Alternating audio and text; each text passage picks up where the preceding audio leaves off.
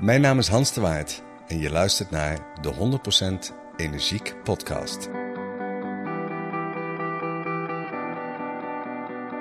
We kunnen beginnen, Hans. Welkom bij de 100% Energiek Podcast. Dankjewel.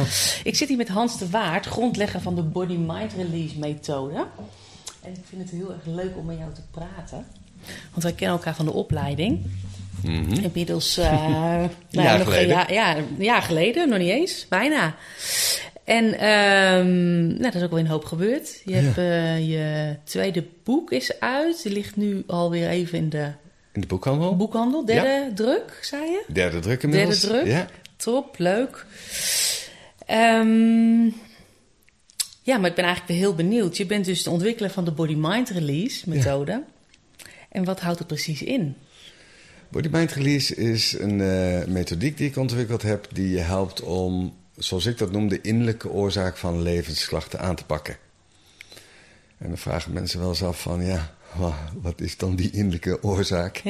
Ja, want als we dat weten, dan zijn we een stap verder. ja, eigenlijk weten we dat. En eigenlijk weet iedereen dat. Het is eigenlijk de ballast die we bij ons dragen. Het bestaat uit beperkende gevoelens, overtuigingen, angsten of programmeringen in ons onderbewustzijn. Dus als dat in theorie de innerlijke oorzaak is van onze levensklachten, dus hoe we ons voelen, hoe we denken, hoe we handelen, hoe we reageren, hoe we een ander zien, en sterker nog, volgens eh, onder andere Bruce Lipton, zou die ballast mede bepalen van welke ziektes zich zouden kunnen ontwikkelen. ja. Als die ballast de oorzaak is van onze klachten, dan moeten we daar dus kennelijk mee aan de slag gaan. Dus eigenlijk is body niet zo ingewikkeld. Hè? Dus iedereen weet inmiddels dat die ballast onze klachten veroorzaakt. En die ballast heb ik in kaart gebracht. Dus ik weet waar het eventueel zit, waar het zou kunnen zitten en wat het met je zou kunnen doen op alle vlakken. En welke positieve gevoelens we vaak afgegeven hebben of verloren hebben.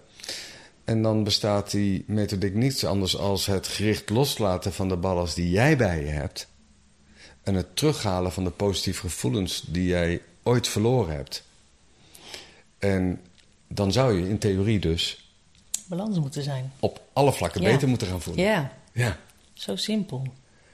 Achteraf bezien is het heel simpel. Ja. Want hoe, hoe is het ontstaan, de Body-Mind Release? Want het klinkt inderdaad heel simpel, maar zo is het waarschijnlijk niet ontstaan of gegaan. Ja, het is een vrij lang verhaal. Ik zal hem wat korter proberen te maken. Eh, kijk, ik heb het Body Mind Release ontwikkeld omdat ik kennelijk zelf last had van mijn ballast. Ja, En vaak zijn we er ons niet eens zo van bewust. Zeker niet als we geboren worden. En bij mij uitte dat zich vooral in eh, hooggevoeligheid. Dus ik liet vooral sferen, energieën, eh, geluiden heel erg binnenkomen bij mij. Nou, gaandeweg mijn leven, zeker na het overlijden van mijn vader, ben ik daar veel meer naar op zoek gegaan. En heb ik eigenlijk geleerd om energieën te transformeren, om te zetten, weg te sturen en dat soort zaken. Ehm, maar merkte dat ik meer moest doen dan dat alleen. Want er moest dus kennelijk iets in mij zijn wat dingen aantrekt. ja, Daar geloof ik in. ja. Ik geloof als je positieve mensen aantrekt, dan heb je positiviteit in je. Ja, maar ik denk dat iedereen dat wel voorbeeld wel kent, Ja, toch? ja. Als jij, eh, ja, ik snap wat je bedoelt. Ja. Zelfs de nieuwe kwantumfysica, of tenminste dat is inmiddels niet meer nieuw, die zegt jij kan alleen maar zien en ervaren in je leven datgene wat resoneert met jou. Met wat je bijdraagt, wie je bent. Dus dat geldt dus ook voor de ballast die je bijdraagt. Dus heb ik negatieve mensen om me heen, dan moet ik een stukje negativiteit hebben.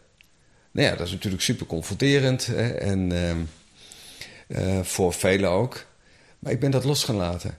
Had ik in eerste instantie de jastechniek voor ontwikkeld. En dat werkt goed. Nog steeds werkt dat heel goed. Maar wat ik vooral miste, is wat zet ik ervoor in de plek? Ja, wat haal je terug? Wat haal ik terug? En ik geef je een voorbeeld. Als ik onzeker ben en ik zou onzekerheid loslaten, betekent per definitie nog niet direct dat ik zelfvertrouwen heb. En dat maakt het verschil vooral. Ik denk, ja, maar ik heb dit toch losgelaten, maar waarom voel ik dat ander nog niet? En ik merkte dat we bij elke gebeurtenis in ons leven in bepaalde mate positieve gevoelens kunnen verliezen. Dus we doen niet alleen ballast op, hè, overtuigingen, gevoelens en angsten. Maar tegelijkertijd bij al die gebeurtenissen verlies je ook die, een beetje die positieve variant. Ja. Hè? Dus ik geef mijn hart bijvoorbeeld aan iemand en die belazert me. Nou, op dat moment komt er een energie in me die ik voel, want die verkrampt mijn weefsel. Hè? Daarom noem ik het ook gevoelens. Die kleuren we in met onze overtuigingen. Hè? Bijvoorbeeld van, ik voel me eh, afgewezen, ik ben niet goed genoeg, ik ga mijn hart nooit meer geven. Maar ik had vertrouwen in die ander. Ik had vertrouwen in mezelf. En door die gebeurtenis ietsje minder. Hm. Dus het is niet alleen een rugzakje wat je bijdraagt. Dat heeft plaatsgemaakt. Hè? Of positieve gevoelens hebben daarvoor plaatsgemaakt. Ja. En die moest je ook terug gaan halen. Ah. En dat heb ik de afgelopen tijd gedaan. Dus ik heb niet alleen de ballast in kaart gebracht, maar ook datgene wat we eigenlijk nodig hebben om zonder de hulp van een ander te kunnen staan. Ja. Ja. Top. Ja, mooi. En bij welke problemen eh, ja, kan deze methode mensen helpen? Ehm, nou, body mind release is breed inzetbaar. En ik kan je ook uitleggen waarom. Als de ballast de oorzaak is van onze levensklachten. En bijvoorbeeld in mijn boek beschrijf ik dat eigenlijk allemaal stuk voor stuk. Eh, bijvoorbeeld spanning. Ja, die energie verkrampt je weefsel, dan krijg je spanning. Wanneer beperkende gevoelens en overtuigingen geraakt worden, ja, dan reageert eh, iets in onze hersenen, de hypothalamus in dit geval, erop, waardoor we uiteindelijk cortisol gaan produceren en stress voelen. Het kleurt de bril waarmee ik kijk naar mezelf en de ander. Ik vul daarmee in ook voor de ander. Het bepaalt of iets wel of niet lukt in mijn leven. Dat noemen wij de bekende onwil, onvermogen in het verbod. Ik geef een voorbeeld als ik mijn hart geef aan iemand die heeft me belazerd. Kun je je voorstellen dat ik het onbewust niet meer wil. Nee. Of ehm, niemand kan zichzelf zo intens bestraffen als jij jezelf. Hè, had ik maar, had ik maar geluisterd, had ik maar die studie afgemaakt, had ik die opmerking maar niet geplaatst. En die herhaling van het zelfverwijt zorgt ervoor dat we onszelf bestraffen. Dus die ballast zorgt er dus ook voor dat het niet meer lukt Ja. in ons leven.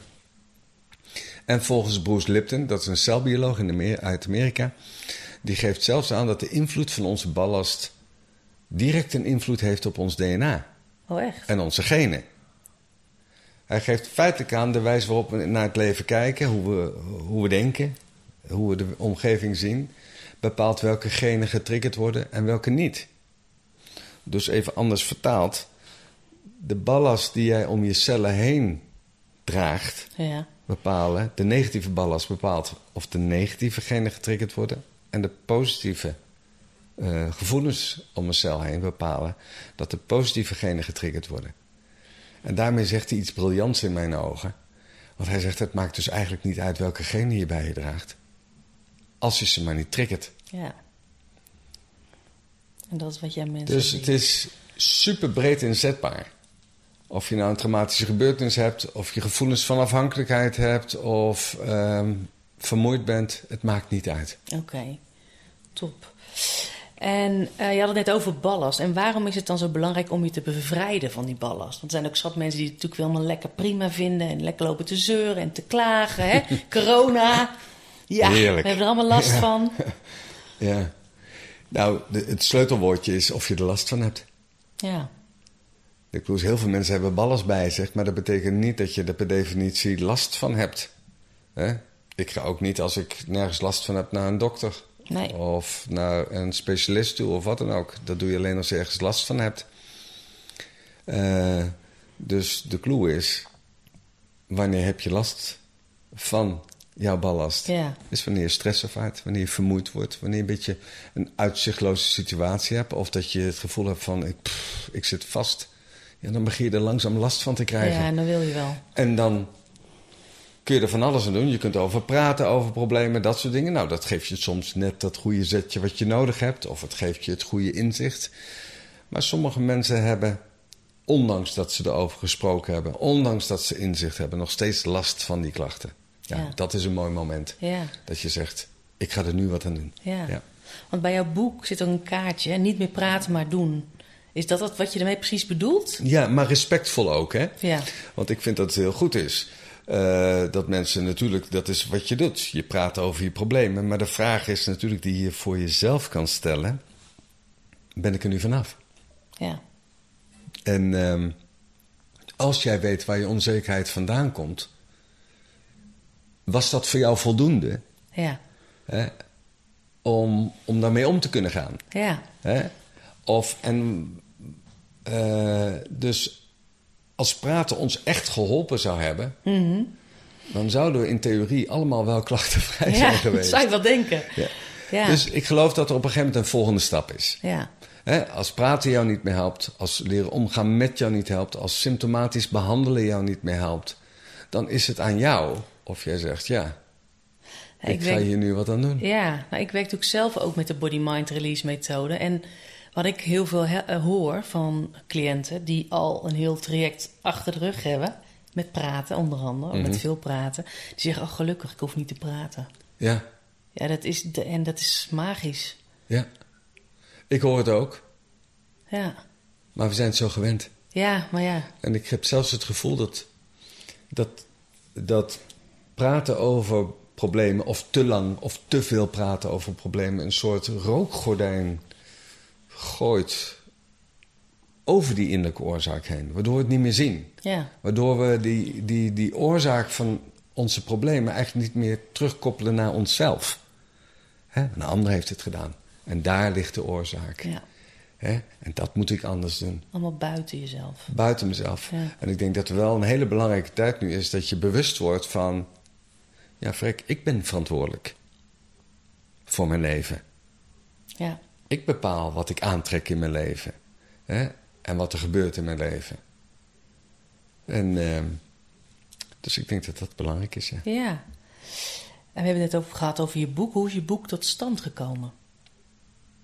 Wanneer was voor jou het moment dat je dacht, nou, nu ga ik een boek schrijven? Want je was er natuurlijk al lang mee bezig. Ehm, ja, er komt altijd een moment of een gedachte of wat dan ook. Ik moet eerlijk zeggen, ik had al heel lang het gevoel dat ik hem moest gaan schrijven. Maar toch heeft dat te maken eh, met, met je eigen ontwikkeling. Hè? Is het klaar? Weet je wel, staat die een beetje? Weet je, staat, is, is de methodiek compleet? Ja, Weet je wel, loopt die? Ja. En de methodiek werkt. is, werkt Ja. en blijkt te werken, ook in de praktijk. Hè, dus het is niet alleen theorie, het is nu ook eh, de praktijk. Ja, En ehm, eh, dus op een gegeven moment kwam afgelopen jaar het idee van, nou, ik ga het doen.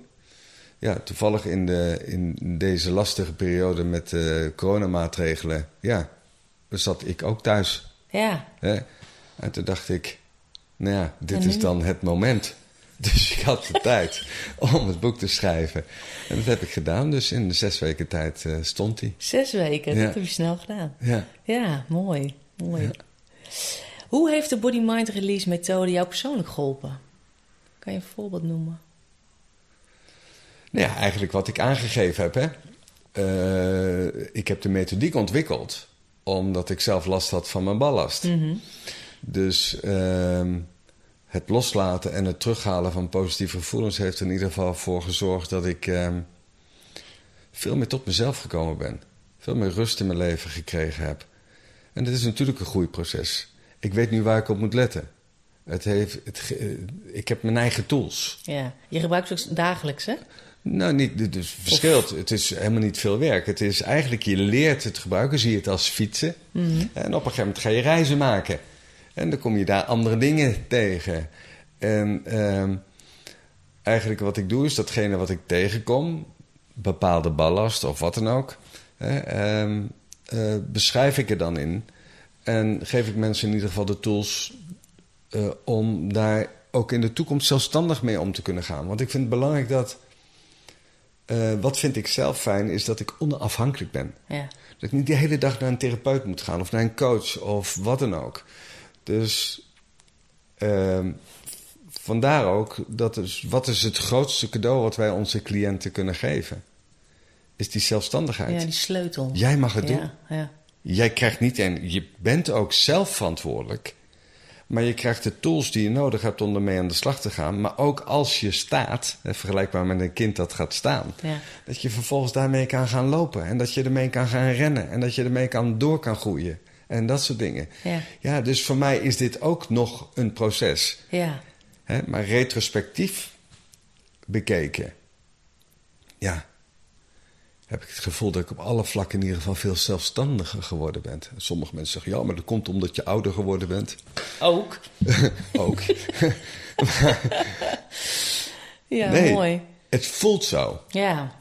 Het voelt zo. Je houdt je energie beter vast. Je zit lekkerder in je vel. Je kunt makkelijker door dingen. Je geeft je veel meer over aan het leven. Ja. Ik merk dat ik veel minder controlerend bezig ben.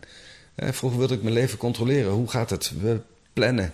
Ja. Doelstellingen en dat. Je kunt veel meer zijn in balans, hè? Veel meer zijn zonder Ja. dat ik daar moeite voor hoef te doen. Ja. Weet je, dat je veel meer geniet van de dingen in het leven. Eh, en dan zeg je, ja, maar ik geniet toch al? Dat dacht ik vroeger ook. Maar ik merk nu dat ik meer geniet dan vroeger. Ja, mooi. Dus dat heeft het me ook gebracht. Ja. Mooi. Eh, ja, Ja. Nou, wil jij, heb, is er nog iets wat ik had moeten vragen, maar niet heb gevraagd? Want ik wil het afronden. nee. Nee? Ik denk Ja. dat eh, wat mensen kunnen doen is, eh, als je wat meer wil weten, hè, Ga naar de website van Body Mind Release. ga naar de website.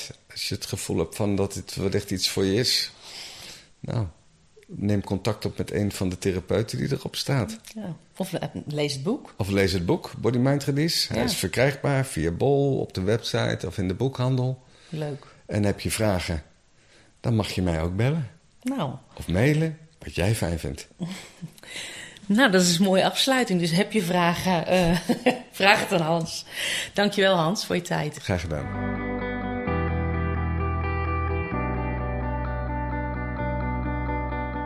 Ja, dat was hem alweer. Superleuk dat je deze podcast helemaal tot aan het einde hebt beluisterd. Hopelijk heeft het je inspiratie gebracht. Wil je meer weten over de Body Mind Release of het nieuwe boek van Hans? Neem dan een kijkje op zijn website www.bodymindrelease.nl. Mocht je nou zelf een Body Mind Release traject willen volgen en ben je klaar om jouw ballast los te laten, laat het me dan weten. Ik help je graag. Een intakegesprek is altijd gratis. Alle informatie vind je op www.sylviabochum.nl of neem contact op en stuur me een berichtje. Voor nu wil ik je bedanken voor het luisteren en tot de volgende podcast.